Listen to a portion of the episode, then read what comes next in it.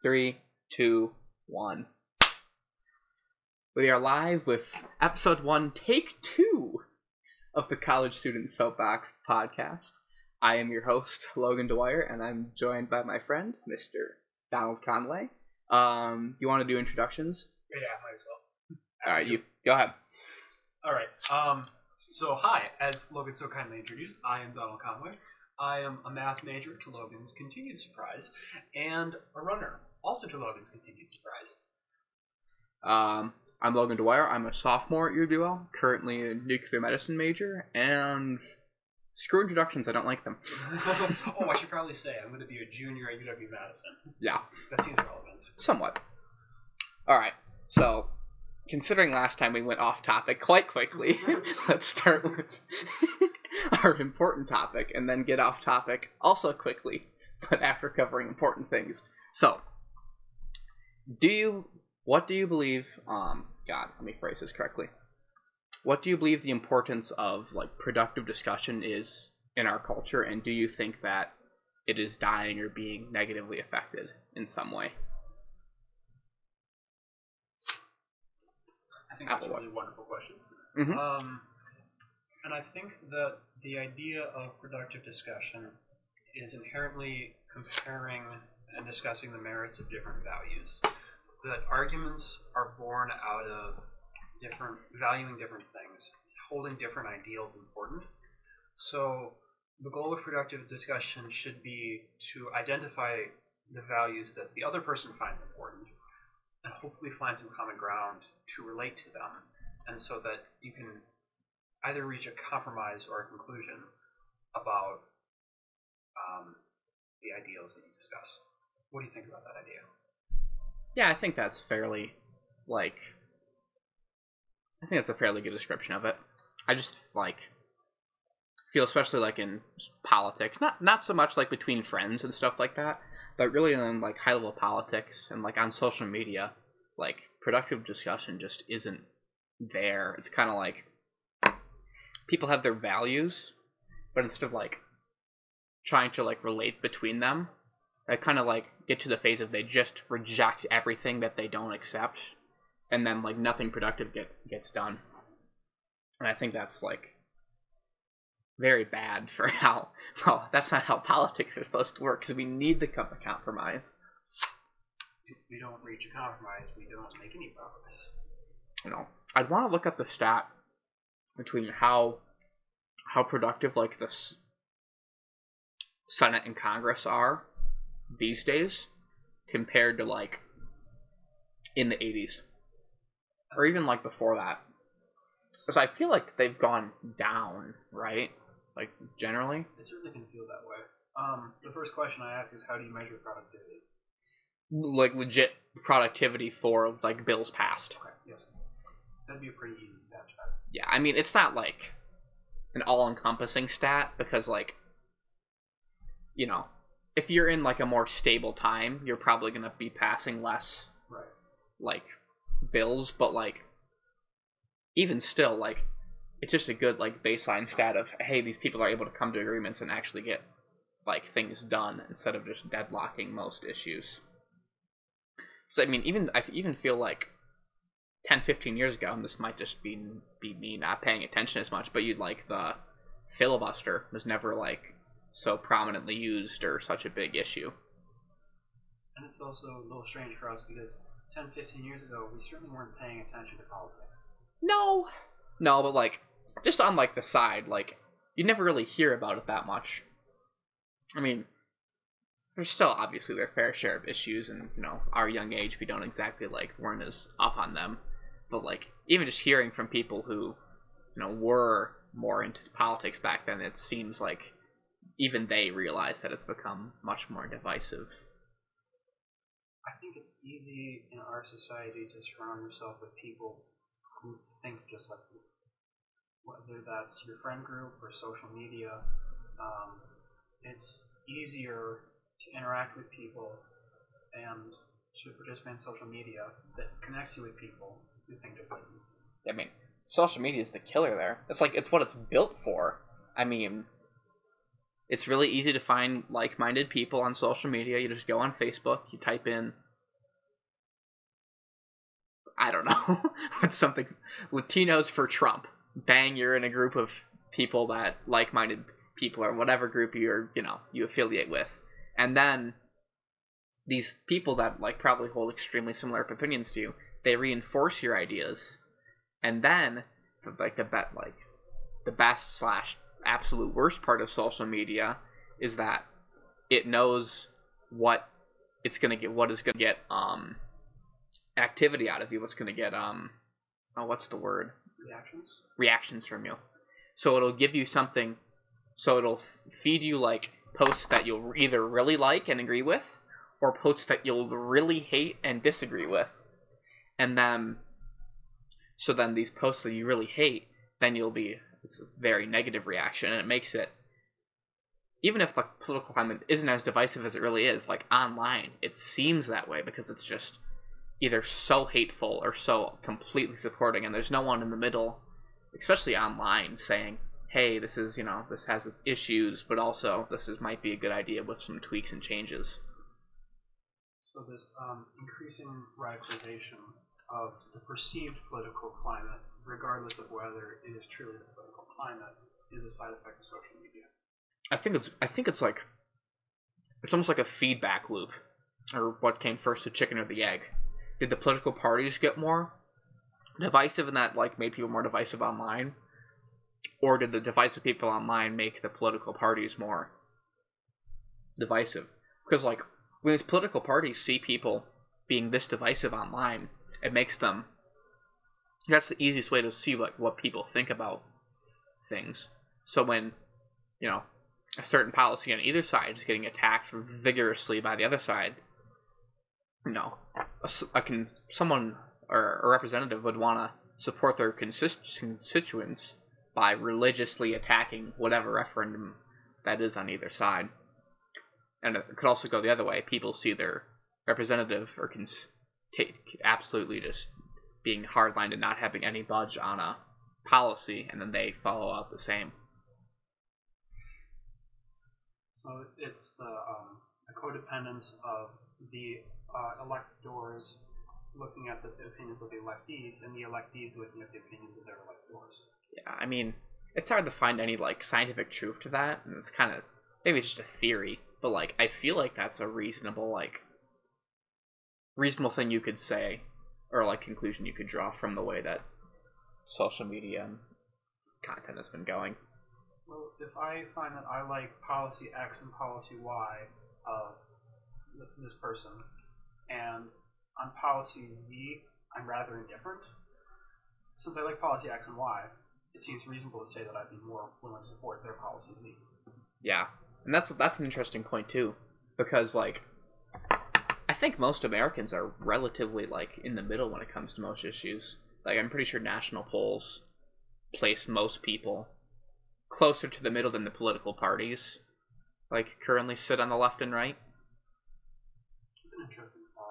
Yeah, but like the thing is, these people, most people are in the middle, but they're not vocal. Or it's instead the people who are on the far ends of the left or right spectrum, and they're very vocal, and then that's what gets the attention from their parties. They they represent the the vocal minority who is more radical. So then, do people more in the middle have um, a responsibility to be more vocal about their views? I think they should. Because I think, like, not comparing it to, like, that issue, but, like, kind of the age old saying first the Nazis came for the Jews, and I said nothing, or, you know, the four stages, then they came for me, and then there's no one left to help me. Not that I compare to that, but, like, if we don't, if people in the middle don't stand up for their issues, it's like by the time we wake up and realize, oh my god, we have to, you know, you know, by the time we, we wake up, it's like, oh my god, everything's on fire. It's kind of a little bit getting a little bit late to fix it. I don't know if it's there. I don't know if it'll get there, but I think it'd be safer if we start people in the middle start like taking a stance here and trying to make a change. So so that we do at least slow down this like rapidization of both sides because both sides are honestly pretty gone off the rails a little bit, a little bit. And then we also have to consider, you know, our biases and the perspectives that we come from. That influences how we see different things. Yeah, I mean, of course. I mean, you some some people think the right is perfectly reasonable. Same thing with the left. I'm not of that opinion, but I think rather like objectively, like you could like having things that like actively measure like where things sit on the political scale.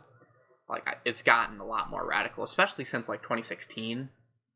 Because like you you can have whatever views you want on Trump, but the the Democratic Party's reaction to them was instead of like trying to go more to the middle and appeal to like you know more like center center centrist minded people, they went even more to the left. The counter Trump being pretty like he's kind of like sideways to the right, like further to the right, but also like in just a weird direction too, because he like he split for some from some very consistently like Republican policies as well. It's interesting to think about. Um, what policy, what consistently Republican policies did he split from? Um, I think his foreign policy was slightly different. I think he because he likes um. Well, if you think of the Republican Party, you think of them as pro um, maybe not pro war, but more war hungry typically, or at least like more invested in foreign influence. Trump was at least ran on the idea of being less foreign foreign involved. It didn't like exactly work out that way, but I mean, a, l- a little bit, and also wanted. Um, I think it's relatively Republican too, but most Republicans like like trade and like the stock market, but um, Trump wanted a very America focused stock market. That's not ex- like extremely radically Republican, but rel- like he focused on it a lot, which is like slightly different from most other Republicans, at least in, from my knowledge about it. I'm no expert on this topic. Yeah, no, I mean, we, that was we were a bit young to vote. You could you could have voted in this election, couldn't you? 2020? 2020, Yeah, I did. correct? Good for you. I did not. I missed it by like a week. Oh, that's sad. Yeah, no, I mean. Eh. voting, but Our civic duty and responsibility. oh god, if only there were good choices. but I think our political party is kind of like back to productive discussion and how it should re- relate to politics. I think they've lost a bit of like the push pull that you need from Republicans, such that both sides have kind of just locked themselves down and dug their trenches, and now there's just like it's just a no man's land in the middle. Because like typically in a functioning like two party system or really any political system, you would have a conservative party. It Doesn't have to be the Republicans, but a more conservative party that values tradition, the system that works right now. The system might be flawed, but it's okay the way that it is, and we don't need to radically change it. Older people, right? Typically, stereotypically older people. Whereas the left is they want change. The system is inherently wrong. We need to fix things, right? Stereotypically, younger people, um, people of minorities or um, disaffected or disillusioned people who have actively like witnessed the the issues of the system more more rapidly. But like, and these things are good. They're healthy. This is what we should want. But correctively, they should balance each other out. Where the the, the left proposes a change, and the right says, okay, this might this might be we need we need to do something about this idea, but maybe not everything that you guys proposed. Let's make some changes. They make it so that it still it doesn't completely destroy the system, but small like slowly changes it over time, and then that, that then those get Im- implemented where the you know like if the left left by itself is just gonna just run off the deep end and just keep running and changing everything, whereas the right left itself is just going to plant itself down and never move, and the system won't change. So you need like a balance of being able to slowly progress forward. And like, do you think that's like a fair? I, I think it's I think it's an interesting thought. That's like somewhere in the middle between um, significant change and no change exists the amount of change that is healthy.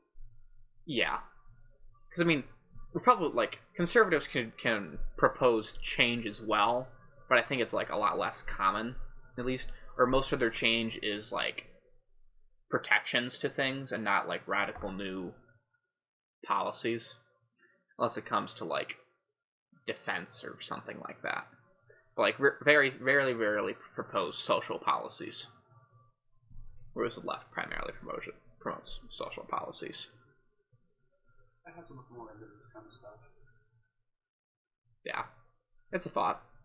So I think I we spent a good, or at least like it's something I took away from my one of my classes this year. We kind of talked about political parties. I'm like, huh, this is kind of like it's just a thought I had about like the purpose of these political parties. Mm-hmm. But like even in the parties, but like with like the divisiveness of people, we've kind of lost that a bit. Where now the you know the left proposed changes that are maybe reasonable. Some of them are pretty reasonable, but a lot of them are quite radical, at least compared to like the current system, which means that the right is just going to say absolutely no way. Right, we these are way too radical changes. We need something more smaller so then we're just deadlocked and nothing gets gets done. So the inability to compromise weakens the system. Yes. Yeah. I think. I mean, it's hard to place blame for something like this.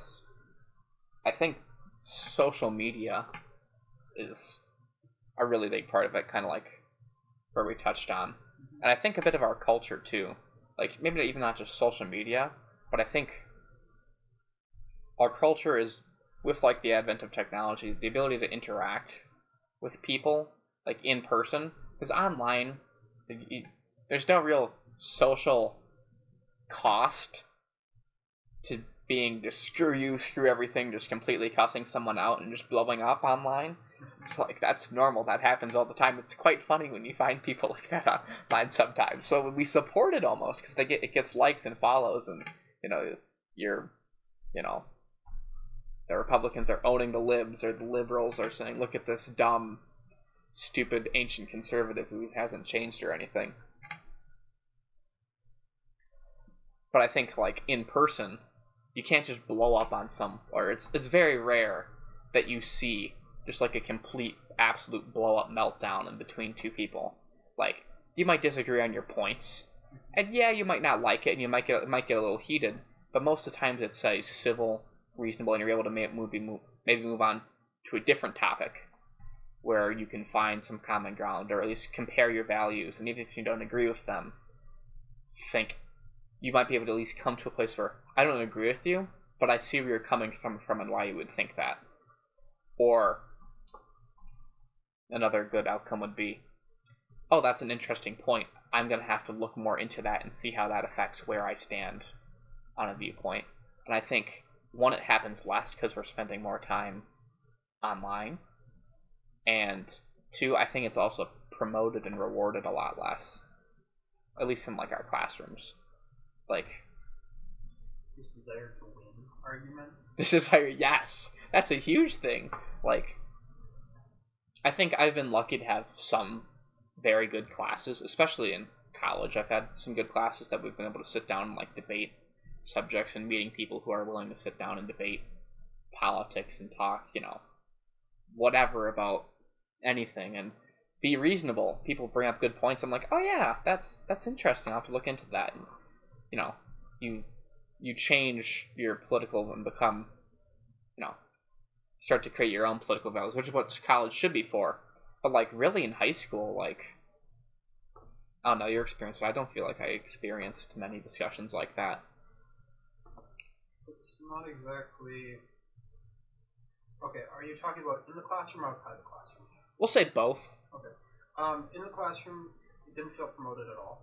Um, it was, it, it felt a lot of desire, emphasis and desire on learning and learning this content. Um, so even the debates we did do were mostly for history, and those were, you know, set so long ago it didn't feel Yeah. quite as entirely relevant. Yeah. I Um, mean, debating whether to ratify the Constitution was an interesting debate, but it's not remotely relevant in our society. yeah, I know. Or it's like looking back at the French Revolution. So I think objectively, some people in the year 2021 can pretty objectively decide that chopping a bunch of people's heads off is morally wrong. Are we there, guys? Good. It's like I I think I think you can discuss pre previous events, Mhm. but like it has to be a certain class. Like my history class this freshman year of college was reenacting, so we spent like a month and a half just playing a character from the time, and you had to like act out how they would act, and you get to read like all of like the philosophy and stuff that they read and had to write stuff for them. I think it's a very good way of getting in their head, and you kind of understand like why you believe things. But like for like a high school class where you're not like doing that and just reading from a textbook, you know, you're not going to look at it through the eyes of someone, you know, 200 years ago. You're going to look at it through the eyes of a, you know, teenage person in the year 2022. And it's like, wow, these people are just evil and terrible. and that's just, you know, that's not a good way. We read um, Calhoun's Defense of Slavery in AP U.S. History. That was that was quite the read. Only like a paper, a sheet of paper front back, but he said some horribly racist stuff. Yeah, I'm like, kids this just aren't going to get anything out of that, really. Like, yeah, it's important. I think it's, it's very important to know about the, the dark sides of history and whatnot. But, like, if you want to be able to relate it back to modern things, or at least, like, understand why these conflicts occurred, and, like, geez, why were people so dumb back then? You have to actually get in the minds of these people. Because, you know, these people obviously aren't from our time. They don't you know, they didn't grow up with smartphones in their hands, but most probably are your parents teaching you, you know, like equality and stuff like that. It's just they were raised that way, and that's just how they think. That uh, that article was just was whack because you realize what you can, how you can twist your words to make something absolutely horrible sound reasonable. So value from, valuable from that perspective. Yeah, I mean, I think, I mean that's why we spend most most history classes spend a lot of time on the Nazis and how that happened, and I mean they should. It's the defining moment, pretty much, of the past, you know, hundred years. I mean, World War One and World War Two are kind of kind of just the same war, but they took a break. but like, understanding that is very important because like you know you think i think an important exercise i think that i think people should do is they should do like do a reenacting scenario over the course of a couple weeks in high school where they get to put themselves in the place of people living in germany during that the 1930s whatever. And you know you get a role and you have to put yourself and see how you would like act? Like, would you be a Nazi? And most likely, probably yes. Like, it's hard to like admit it to yourself, but like, most most these people are normal people. They're not evil monsters. And yeah, they probably re- saw what, what was happening. Like, yeah, this is wrong. But you know, they didn't have the full story like we do. They got propaganda.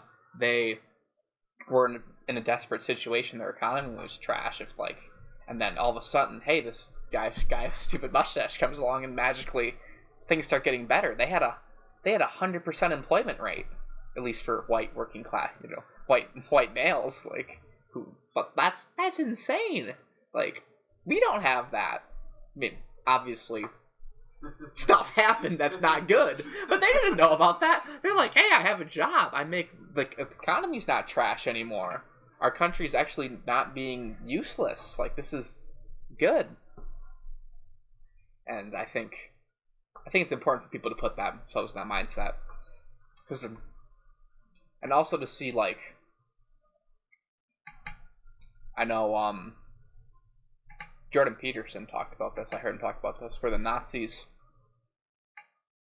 They had a very and this kind of relates back to the paper that you read.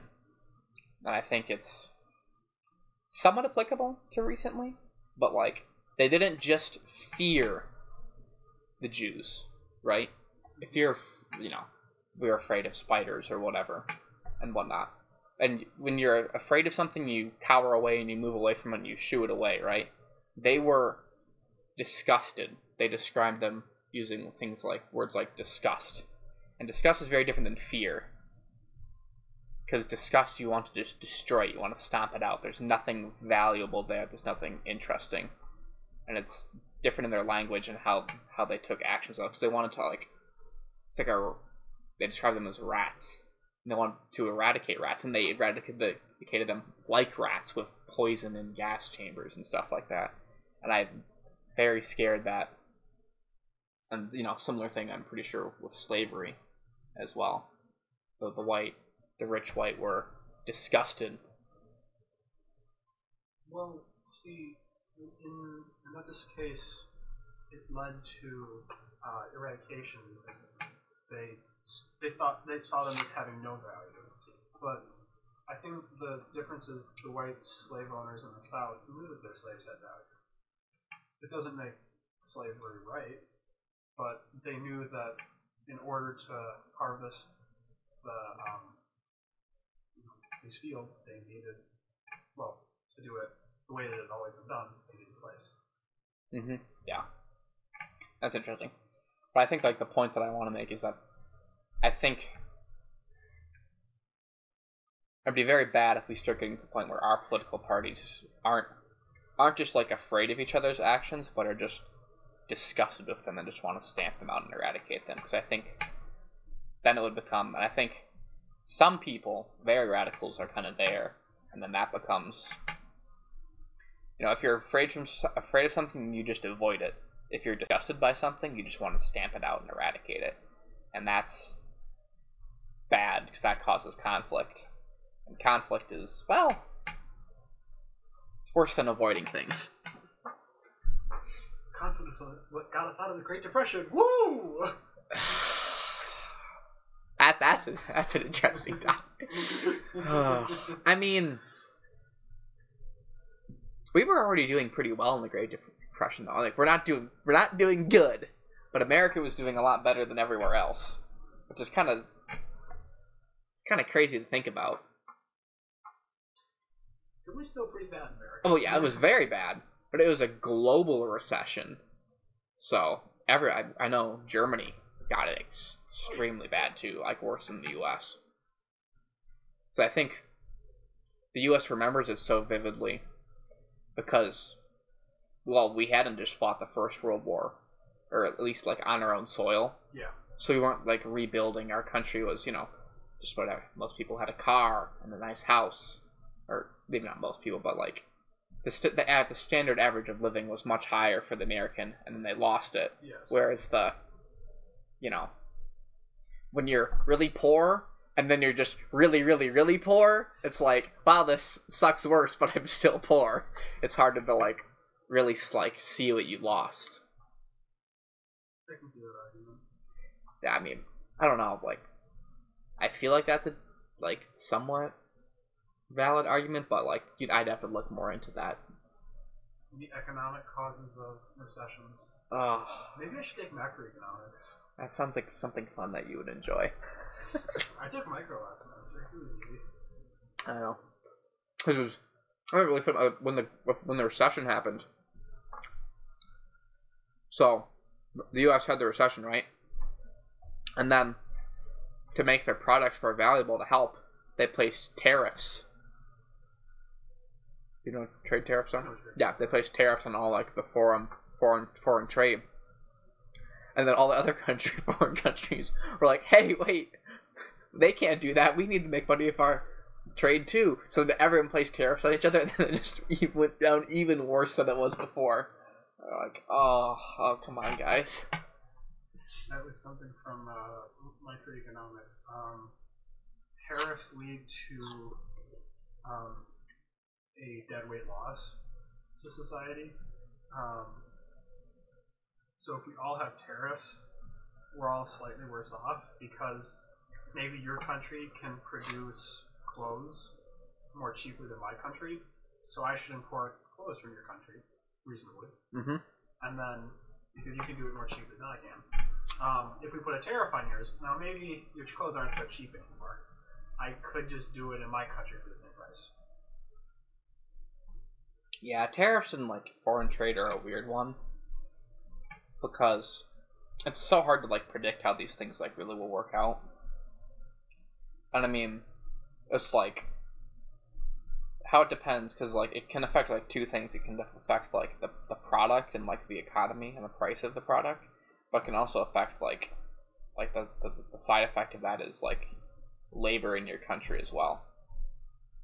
So I think like at least um for America, I think we've benefited from having basically free trade with most countries, whereas we have a lot of cheap products. But I think we've suffered in terms of it's a lot harder for Americans to have jobs, like manufacturing jobs for America, which used to be like what ran just about most middle class families in like the 50s, 60s, 70s. Where you could, you know, work work you know, work in a car factory, retire, have a good house, like two cars, lots of kids, and retire comfortably. Now, it's like you're, you're never gonna find that anymore. At least working like a maintenance job, because most of them have gone overseas, which has made things cheaper, but jobs gone. So it's balance. So then, um, it, the production turns to things that if overseas they can produce cars more cheaply, then what can we produce more cheaply in America so that we can export overseas? So then our labor force turns away from manufacturing and toward those other things. Yeah, but it's like the issue with that though is like just because of this like population size. So our population has grown, but we have less manufacturing jobs, which means you need more skilled labor, and it's hard to replace like as many like manufacturing jobs as an equal number of skilled jobs, and because one they're just kind of less of them required, and it's also a lot harder to work like say as a chemical engineer than a worker on a factory line. Not not the average person probably couldn't be a chemical engineer. You might need a degree. No. You would need go to go to school for. you would need a degree, and most people, I mean, most people could probably do it, but it's just like it's very hard to get there. Yes. Especially like you could probably stick someone like in college, and if they had were motivated enough, they could probably get just about any degree they wanted. But it's like getting there and not like one, they have to actively like enjoy it to want to do it. You know, they have to have the skills to do it. They have to, you know, have all the proper motivation and tools at their disposal and whatnot, and not like, you know, have some other basic or some other draw to a different career field, either be it like their family or just their own personal disposition. Where I don't want to work in a, I don't want to work in a hospital. I want to work. I want to own, own a farm, or I want to work. You know, I want to be an engineer, whatever else. And then also having the um, the freedom and the ability to go to school for four years, For four years. make not much money during that time, with the hopes that you'll make more money after that time. Yeah, and then more and more, more and more and more as time goes on, accrue just a ridiculous amount of debt while doing so. Like our parents, I, I saw a statistic of this recently. I'm not sure like exactly how factual it is, but like you could pay for a large percentage of your college by working like part-time hours during the weekends with like basically minimum wage. Depending on where you went to college, like obviously you're not going to pay your way through Harvard, But if you work worked pretty good hours part time from the in college and say like the seventies, you Oh. could pay for like a good chunk of your college. Now, like Yeah. Sorry. not a man. I, thought you were talking. Oh, no, now. not I was, now. I was looking at you Not- sideways. I was yeah, like, like I will tell you how much I pay for tuition, and we will calculate this. yeah, not now. Like you might be able to work all through high school and college and maybe pay for like a semester and a half, two semesters if you save like half of your money working like an average summer job. But that's about where I'm at uh, like right now. It's, it's tuition, it's housing, it's books, it's food. I mean, it, it depends a lot on where you'd like go. Like if you go to a tech college and transfer, which we have a very good system for that in in Wisconsin, like that that's not so bad. You could you could reasonably like pay at least a good portion of that if you go to like a relatively like not expensive UW school and you know work work during the school year and do stuff like that and if you're coming from like applicable situation get grants and scholarships and whatnot like that's reasonable but like four years at a university with like not working during the school year, it's like that's especially like if you're not going to like a small university and you want to go to a more prestigious school, now you're going to be paying out the butt. I'm really lucky at UW Madison because I get in-state tuition. Compared to out of state, it's just another world. And Oh, yeah. international, it's just obscene. I yeah, I couldn't even imagine. Yeah, I know. Uh, 'cause I know you applied for Northwestern, and they're like, what is it compared to math? Like three times per semester, right? More than three times. More than three times. Oh my I god. think. It's ridiculous. Yes. I know. And like not only that, but then like if you don't want to live in the dorms, you got to pay for all your own food too and housing. Like the housing is probably pretty comparable comparable Yes, to like a dorm, but like paying for your own food, I think that's that's pretty bad. It's like especially if you don't want to if you want to eat more than just mac and cheese every meal and like actually like cook cook some good things, that gets expensive crazy fast. That would be me next this semester. I know, man. No. Food is where they get you. At Disney, that's how they get you. It's all the food. Like, yeah, you know, hotels are expensive and whatnot, and your flight, but like, and the merchandise is, you know, it's pricey, but like, no, it's within reason, but like, food is ridiculous. Like, my family of four, like sixty-seven dollars a meal like three dollars for a bottle of water in the parks. That's insane. Cause you need so, and they barely have any water fountains around either. So it's like you need to buy water. You need to stay hydrated there, and it's three fifty for a bottle. You could get like a twelve pack of stuff, like a crate of water from like Woodman's for that price. Uh, I, I was volunteering at one of the UW Madison concession games, and for the band concert, and it was a super hot day, and so everybody wanted water, and we were selling water. I couldn't believe it, four dollars a bottle. oh my god. Like this, you know, what, I think sixteen ounce, pr- pretty standard water, like medium water bottle, plastic, mm-hmm. smart water. That's insane. I know. And then, and food, and then alcoholic drinks are like, they're like the price of a meal for one. That's, that's a yikes. Like, I, I was like kind of doing the math and running my math like, oh, what if, what if like a group of college kids wanted to come down and go to Disney for like a week?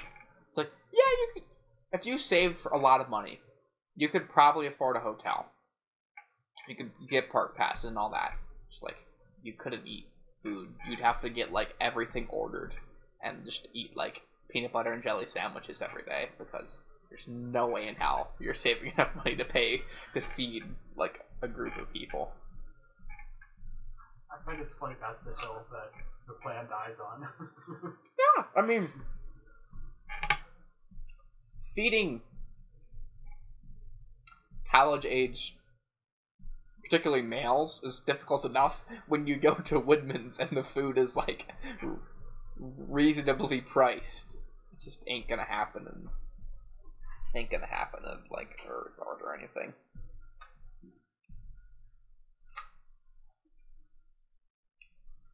We should check to make sure it's recording. It is recording. I can see it right here. Isn't that nice? So you viewers out there will get to hear this. Our second take of our first episode. No, this is not scripted, contrary to popular belief. This is a very different discussion we had earlier. Mm-hmm. I I am caught up on Miss Marvel. All right. I'm gonna point to do that Oh wait, the new, ep- new episode came out today. I haven't seen it. today. I have not seen that one. All right. We're on the same page. We're on the same page. what did you think? Very good so far. Very good. Episode three, a lot happened in episode three. Yes. Jeez, oh my gosh. I think probably the best episode so far. Yeah. Yeah. I, I I found episode four a little confusing. I didn't quite follow the plot. Yeah. I don't know. The, the show has its issues. I really like the show's art style though. I kind of like how they have the like the comic book like flashes going on in the background where you kind of like see what she's animating in her head like come to life on the screen. I think it's really cool. Or like uh, when you see like the text in the windows, hmm I kind of like that. I like that stuff too. I really like that touches. It reminds me of the um Spider-Man into the Spider-Verse. I knew you were gonna say that. Mhm. Yep. I, I like that touch. I think that's a that's a cool touch. I mean, I feel like the, the the feeling is almost similar, right? They're both you know high school students, hmm um, kind of entering this bigger world. Yeah. I think. Yeah, I know. Like, I think the overall story is pretty good. I only choose to kind of drop plot lines a little bit. It's a bit kind of all over the place with the show. Like the um the girl at her high school. I thought we were gonna get something of that, and it didn't really happen. I hope fifth episode. Yeah, I just, mean- she, she she just figured out her identity. Yeah, I'm like the the British kid, uh, yes, Conrad. Conrad. He's fine. I like him. Though, like when he came to warn them, it just kind of, kind of didn't sell it for me. Maybe just because it's British, just because he's British. I don't know. It just didn't work for me. Kind of, kind of just shows up randomly, like, oh, you you all have to leave. I'm just like, eh, eh, not really selling it here, champ. A for effort, though. A for effort, but like overall, I I, I enjoyed the show. I'm I'm curious what we're gonna see in episode five, which is out. Within like, did she? I think she like sort of went back in time, maybe, or it's like What happened at the end of episode four? time. Per- so she's on like Oh yeah, she is. yeah, Aisha showed up and she like hit her bracelet. I forget the actual name, and then like she like astral projected back in time, or she's just actually there. Maybe we don't know. like, I'm interested. I hope that I kind of hope they don't spend the whole episode there though. Yeah. Like it's another side trip. Like we all enjoy our good side trips, but like I think we kind of just want to get back to the main. Because this is Kamala's story. Yeah. and it's important to understand her roots. But like, we're like, we want to see what was her friend's reaction to her revealing her identity. She wasn't texting her back. Yeah, I know. I'm like, why did the Department of Damage Control just not instantly nab them too? Yeah, that was a plot hole. Like- Technically, they did nothing wrong. So, like, yeah, they might be assholes, but they're still the good guys. But, like, come on, guys. We, we should be nabbing them too if you're to be putting the warrant out. And also, how did they escape? Come on, guys. It's better to just show that they escaped off screen, in my opinion. It's like, it's supposed to be a Supermax prison, People you just ninja kicked your way out of being chained above your head. Like, oh, like yeah, it's cool, but okay, you got off of the the, the walking handcuff thing. There's still, uh, there still should be a lot of locked doors and guard towers and walls that you have to get through to get out of the prison. Of oh, there's a staircase. Let's go up to the roof. Oh, we're out of here. Like, no. They rolled. They rolled a natural twenty on their escape roll. Hmm. It seems that there is a door here, and it leads to the outside. You don't think this should be possible, as this door does not connect to the outside of the prison, but you go anyways. It's a it's a dimension door. Yeah, it's like, yeah, past a random dimension door there. Oh, okay. Like, hmm. So the super duper secure su- prison for superheroes is less secure than the regular average Joe prison in r- the real world. Okay, believable enough. I thought you were initially talking about how um, Kamala and Bruno got away from the Department of Defense. Oh yeah, I, that, that was that was my original point, but that I'm just gonna harp on the other people escaping. It's a fun show. Yeah. It's it's it's something different. I'm happy with that.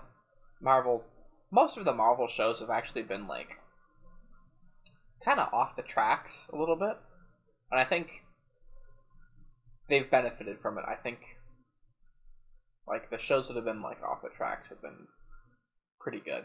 I've I haven't seen Moon Knight, but I think you you liked it, didn't you? Relatively weird show. I'm I'm assuming. Yeah. Like that was good. Loki was very good, and Loki was very weird. WandaVision I rate like decent. I think it's like like the most probably average show 'cause it was their first one, and you know it was very weird. I mean, the first episode was literally just a sitcom episode, and then they slowly just lost the sitcom bits as it went on, and then um.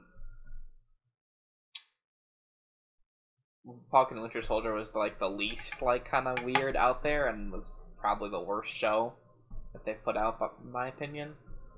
I had I had high hopes for Falcon and Winter Soldier. I really did too. I really like Bucky.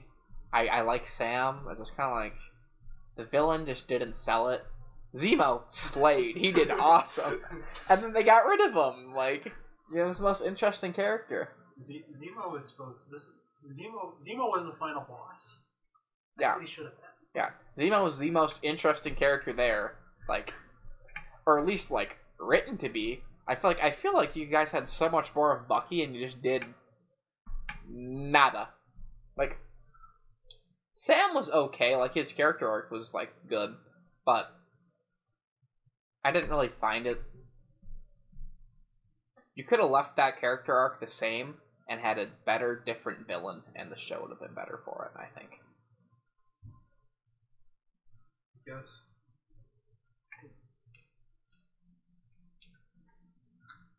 The, the the Flag Smashers just didn't didn't feel right somehow. I like the concept. I just I don't know why it doesn't work. It just doesn't work. Maybe I'm just not afraid of 16 year old girls. Superpowers. It's like, come on, guys. We can. Like, she was fine. I like the concept of like being them being displaced by the blip and standing up for that. But it's like, okay, we're standing up for it by murdering people. Alright, okay. Interesting direction. And I think the I think the final act, like I know I've talked about this to you a lot, but like I don't think I that it could have been better.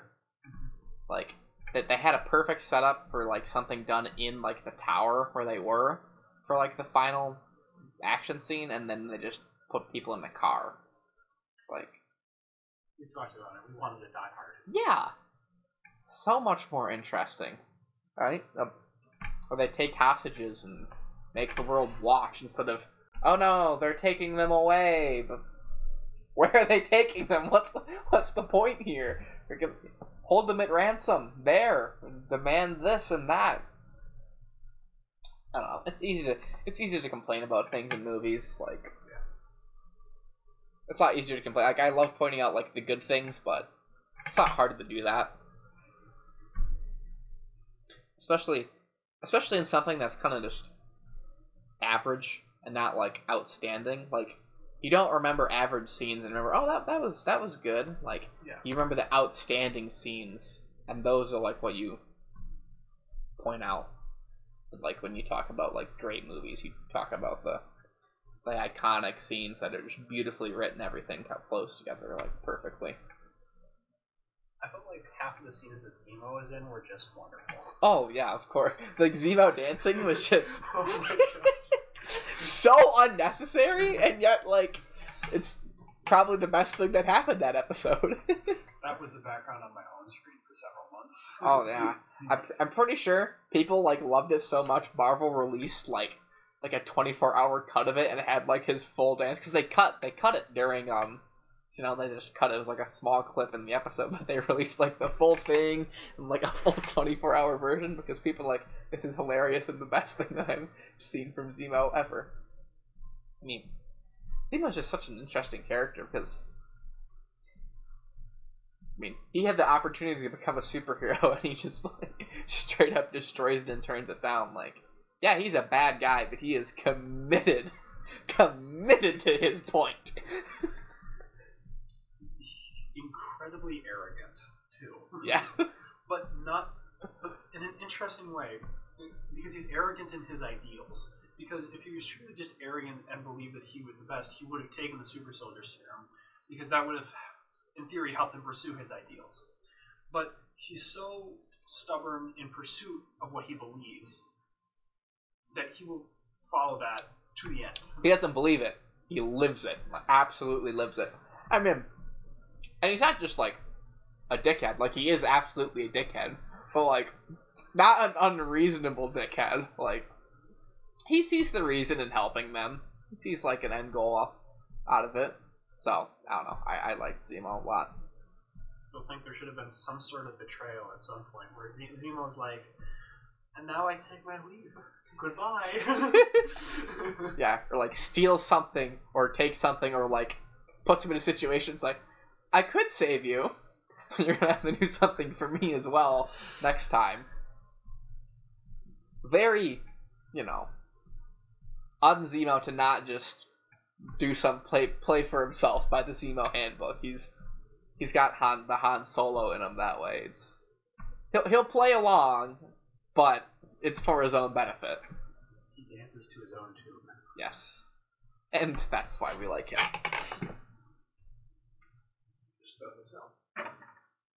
So, one of the things I had discussed with you is that the Falcon and the Winter Soldier, Sam is the only one who does not believe the end justifies the means. Because Karli believes it, she's willing to kill people. Um, Zemo believes it, he's already proven that. Mm-hmm. To an extent, Bucky likely believes it. But Sam is not willing to sacrifice his ideals. The question being, is did do the gen- ends justify the means? Yes. Or what are my points? That he, like the Sam is one of the very few characters in the Falcon and Winter Soldier who does not believe the end justifies the means. Are so are we talking in universe here or just in general? Uh, in the Falcon and Winter Soldier show.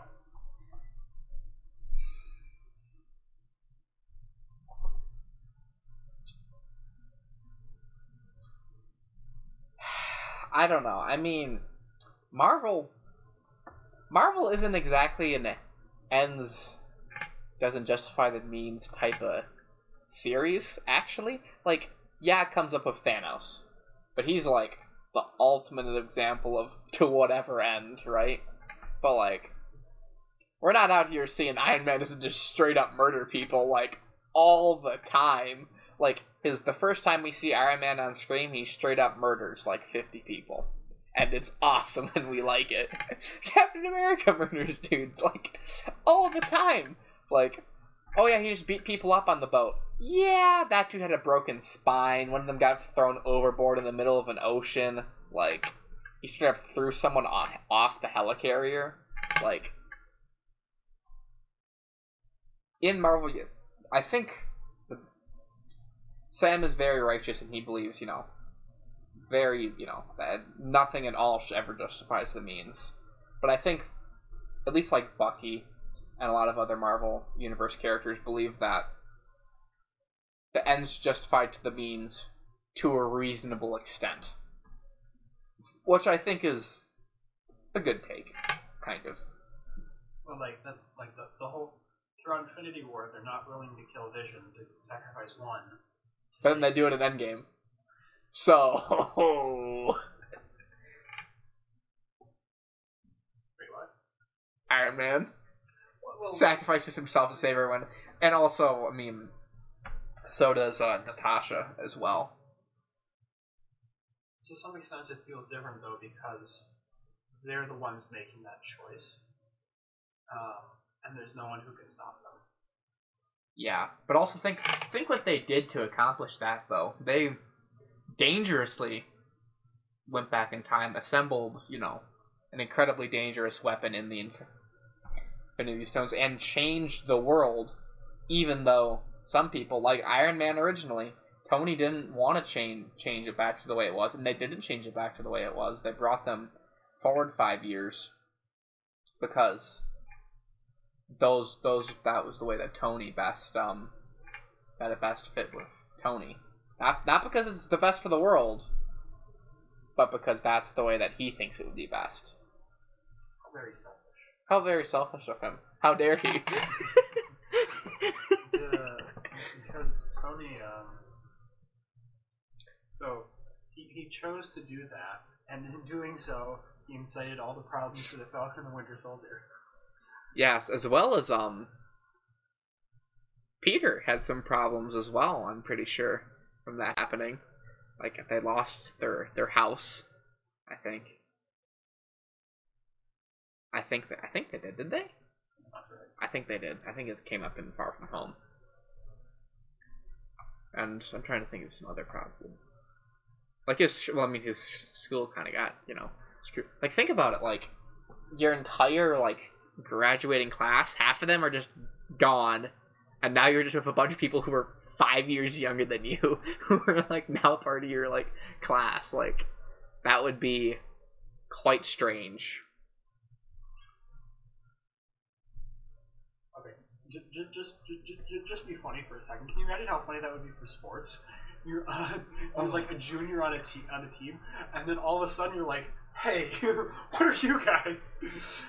Yeah, no, know. It's like Oh, you're so and so's little brother. yeah, it's like wait, you were you were young. I don't know, like you're, you're the senior, you're like the team captain, you're the best player on the team. You know everyone, right? And now, just like, who who are you people? There's like a new new captain, like completely new squad in there. It's like, oh my god, what is going on? I mean, well, half the squad would still be there. Half the squad. Can you imagine the divisiveness? yeah, I know that would be. It'd be weird. Though it's kind of funny though that I mean, just because it's it's a movie, all of like all of the major characters from Spider-Man's friend friend group ended up getting blipped. Him, MJ, Ned, Betty. I'm trying to think. Flash. Flash. Yeah. It, and his I know for sure at least one teacher, the um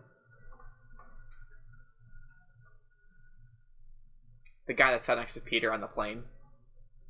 The the the white guy with glasses. Yeah. He said that his wife pretended to blip with him. She- really had, had an affair.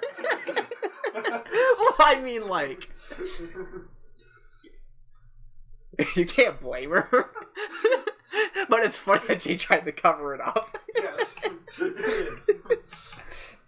I don't know. I don't know about the other teacher if that like was looking up like witchcraft and sorcery. I mean, the, the the probability that any specific combination of people die or or get blipped is exactly the same as the probability in the other combination. Yeah. So the probability that it's that Peter and Ned both get blipped is the same as the probability that Peter gets blipped and Ned does not get blipped. Yeah. It's like it doesn't matter. It's just All right. I think I think we're back now. Cut. Okay. Our recording cut off. I think it's working now. Hopefully. Well, I'll see. I'll see later. If not, it was pretty good. Happy with that. So the question for you is, um, which do you think would be more traumatic? To blip or not to blip?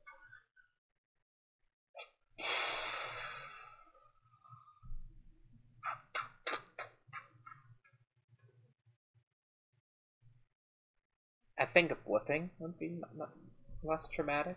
I think because when you the world is essentially the same as it was. Well, maybe not the exact same, but unless like you lost someone while you were like someone really important to you while you were gone, everyone is still there, right? You might like have lost your house and some you know weird shit happened, but like the world is relatively while screwed up, still the same world as it was when um you left. But if you didn't blip, like one, just fifty percent of the world population is gone, so you not only lose like, you know, fifty percent of people you care about, but now the world's just like completely screwed up. Like sports probably won't get played for a long time. The government's probably going insane. Like just like you know, the whole world like I'm pretty sure just like you know, the world has become darker, just a more dark, depressing place for people. I think like in a reasonable world like how we would like it would probably be looked upon as you can't explain this. So you probably you so you can't explain it, so you probably go to like religious probably a religious idea of we're being punished for, you know, what we did. Like that's literally the most reasonable explanation is that they're just like, oh my god. So the world's probably just, you know, completely depressed. Like everyone's depressed. Like oh my god. Then like have to live through five years of that, and then all of a sudden everyone comes back, and you know they haven't aged five years. You've aged five years, and now you have to deal with this whole completely like old but new world where like everything you lost is just magically back now, and now it's all supposed to be better. Like I feel like that's way more traumatizing. Also, you just you see your friends turn to dust. I think that's that's an added added um, benefit there. On top of that, I would be interested in like looking at what was I, what was I doing when during when this stuff happened. That would that would be an interesting question. yeah. I mean, I, I know in, in uh, Far From Home there was like a funny clip of they like the marching band blip got right back in during a basketball game, so Yeah. some of them just got absolutely clobbered by, by people running down the basketball court.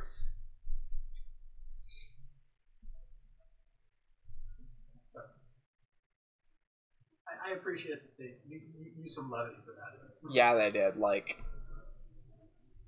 you know, they. I think the the starting of Far From Home was very good. They took they were like, oh, here's the you know Endgame. Like, oh my god, it's it's over. It all ended out nicely, and like Far From Home, they just like threw a comedic lens on it. It's like, yeah, this is like really screwed up, guys. Come on, pay attention here.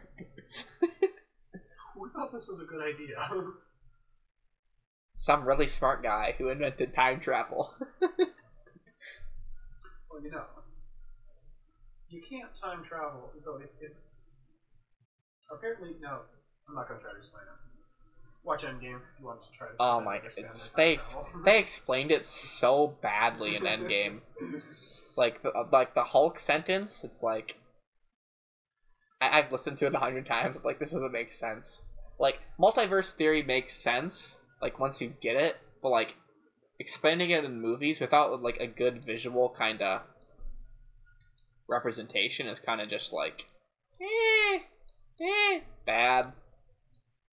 Yeah, it, it's done better in all other other universes. Dragon Ball does it pretty well, actually.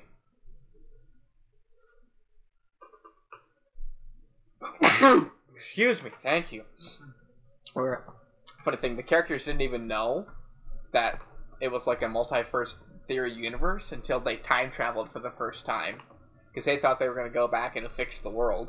Like, when they go back, then so they go back, they change things, and they go back to like their original timeline. They're like, wait, why is everything still blown up? I think that I think that's kind of a cool way to do it. like, I mean, you don't really know what's gonna happen. Metal not with time, less time with you. Yeah, I know. I mean, we don't, we don't, we don't even really like. There's no really good scientific explanation of what happened besides the fact that it's not possible.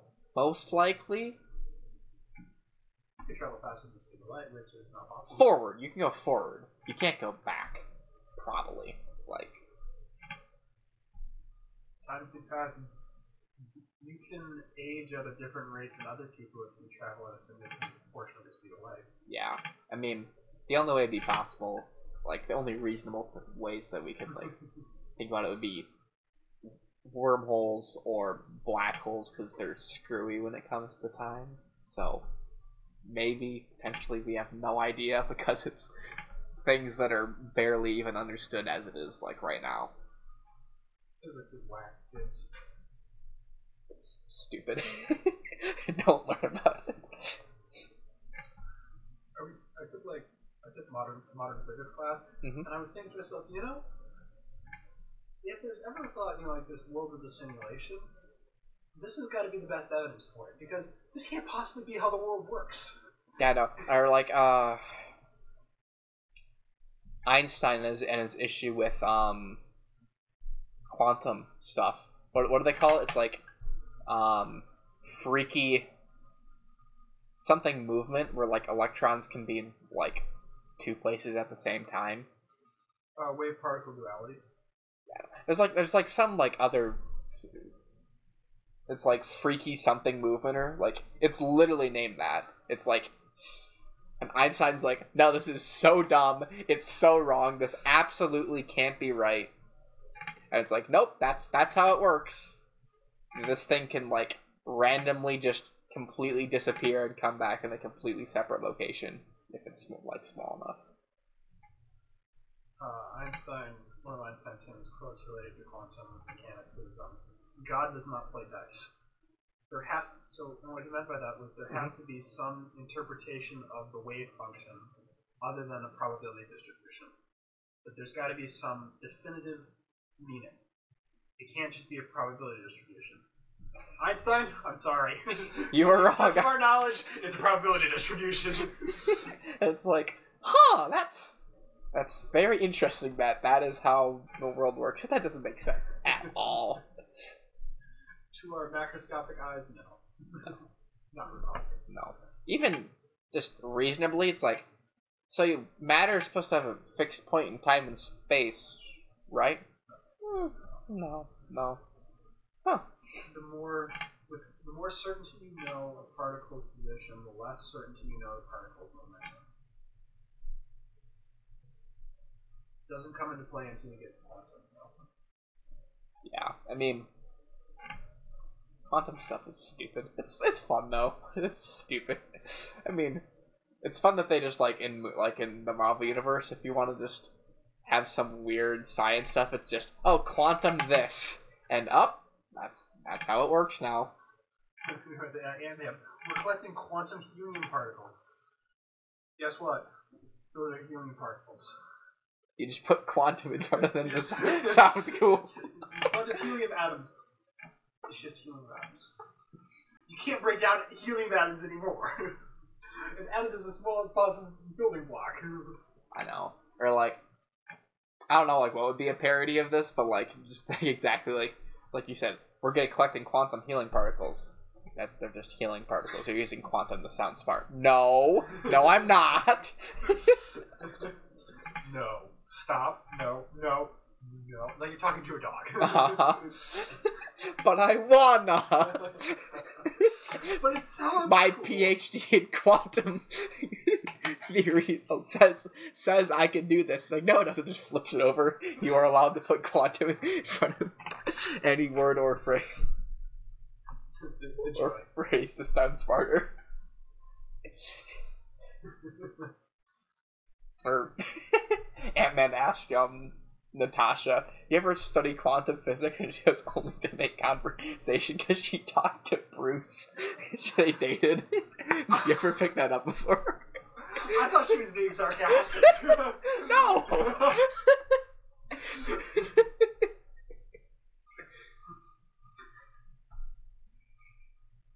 I will also tell you, gamma radiation a lot is less exciting than they make it out to be in the MCU. It's just, it's just, it's like, it's deadly though, isn't it? Yeah. It's, it's high energy photons. Yeah. So it, it doesn't turn you into the Hulk; it just kills you. Sadly. Um, it can. It also has very high penetration. Yeah. So you need several inches of lead to stop it. Yeah. Like it comes off in smaller amounts out of like any like nuclear, or not nuclear, but uh, any uh, radioactive decay. Depends on which radioactive decay, Oh, but yes, it's usually a byproduct. Yeah. I know. We were gonna do a ra- radiation, like yeah, radiation lab, but it got canceled for my chem class this semester. I was a little sad about that because it relates to my major, and we didn't get to do it. That is unfortunate. That is unfortunate. Actually, um, radioactive decay is modeled by a differential relation. I, I, I, I technically do know that. it's not off the top of my head. Yeah, I know. I think I think that stuff is relatively interesting. I don't know. Have you ever seen um Chernobyl or heard about it? I've heard about it. It's on HBO. I've never like watched the full thing, but I've seen like a lot of like clips from it. Mhm. Seems like a, it's a pretty good show from what I've heard.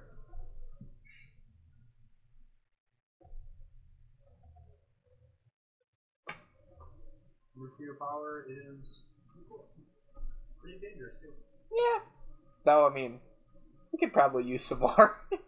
it seems like a lot more simple solution than I don't know most other renewable energy sources. Uh, I'll correct you right there. Nuclear energy is not a renewable energy source. Well, not renewable, non-extremely polluting energy source. Not that radiation isn't polluting, but you know it can be contained. Know. The, the there are a few problems with nuclear. Um, the first is you don't get a very high net energy.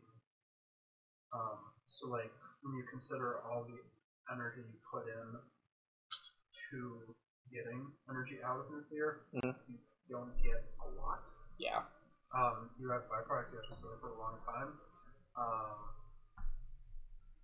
you also need a very high upfront cost to get the plant. Um, Right. But like you said, it does have some very interesting utility uses. Yeah, I know. I just think with our current technology, I just think it's probably the easiest solution to our energy issues. Like, at least like like solar's great, but it's very bad on efficiency, and they're also like the materials that are used to make them aren't exactly great for the environment either. And I think wind and hydroelectric have a lot of potential, but they're kind of slept on, and they're also like they take up a lot of space. Wind is kind of inconsistent, and like also materials can cause can, can cause some issues there, and it take a lot of space to generate a lot of power for like wind with wind farms. But like I think like ocean type like wind farm stuff I know has been like um like discussed. I think that's a good idea. There are options. There are options, we just don't do them because we're dumb. I think humans are very poorly equipped for solving an, a looming issue. Yeah. I don't really think like as a planet we've never really had to solve a looming issue before. We're very good at see that thing over there? Go fix it. Go smack it or go beat it up. Like we can do that very easily. But like, hey, if you guys don't do this in 20 years, you're gonna pay for it. We're just like, nah. A guy in 20 years will fix it. We'll, we'll have them fight that battle. Yeah, like that's that's kind of just the human way to deal with it, and we're probably gonna pay for it. Well, we at least we get rid of Florida. We don't like them anyways. What was it, that I? The, the armpit of America. Oh my that is a fantastic description. Like, it wasn't even that much hotter there than in than in uh Wisconsin. It's just like this, you're closer to the sun. It feels like like just standing in the sun is just like so so so so much worse. That's just weird. It's probably more direct sunlight. Yeah. So now I know like when it hit noon there, the sun would be like directly vertical. Like we like never get that in Wisconsin. It's always kind of like a bit like off the angle. You can get some shade somewhere. Yeah. Want to wrap this up? Yep. All right. Thank you for listening, all our viewers out there. Yep. Bye, everyone.